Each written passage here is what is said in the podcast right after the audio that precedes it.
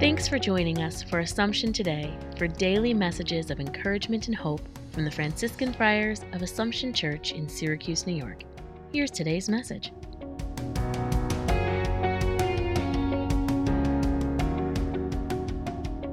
January 10th. The feast of Jesus' baptism by John recalls the moment when he began the mission for which he had been born.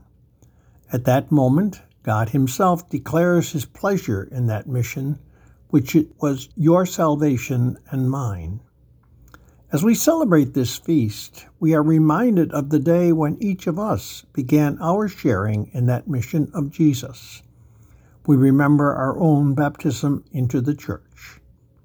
We do so in order to refocus our efforts to live the effects of that baptism more fruitfully in the new year which we have just begun. We pray that God the Father will also be, be well pleased with each of us in the course of this year. Father, thank you for giving me this opportunity. Thanks for joining us today.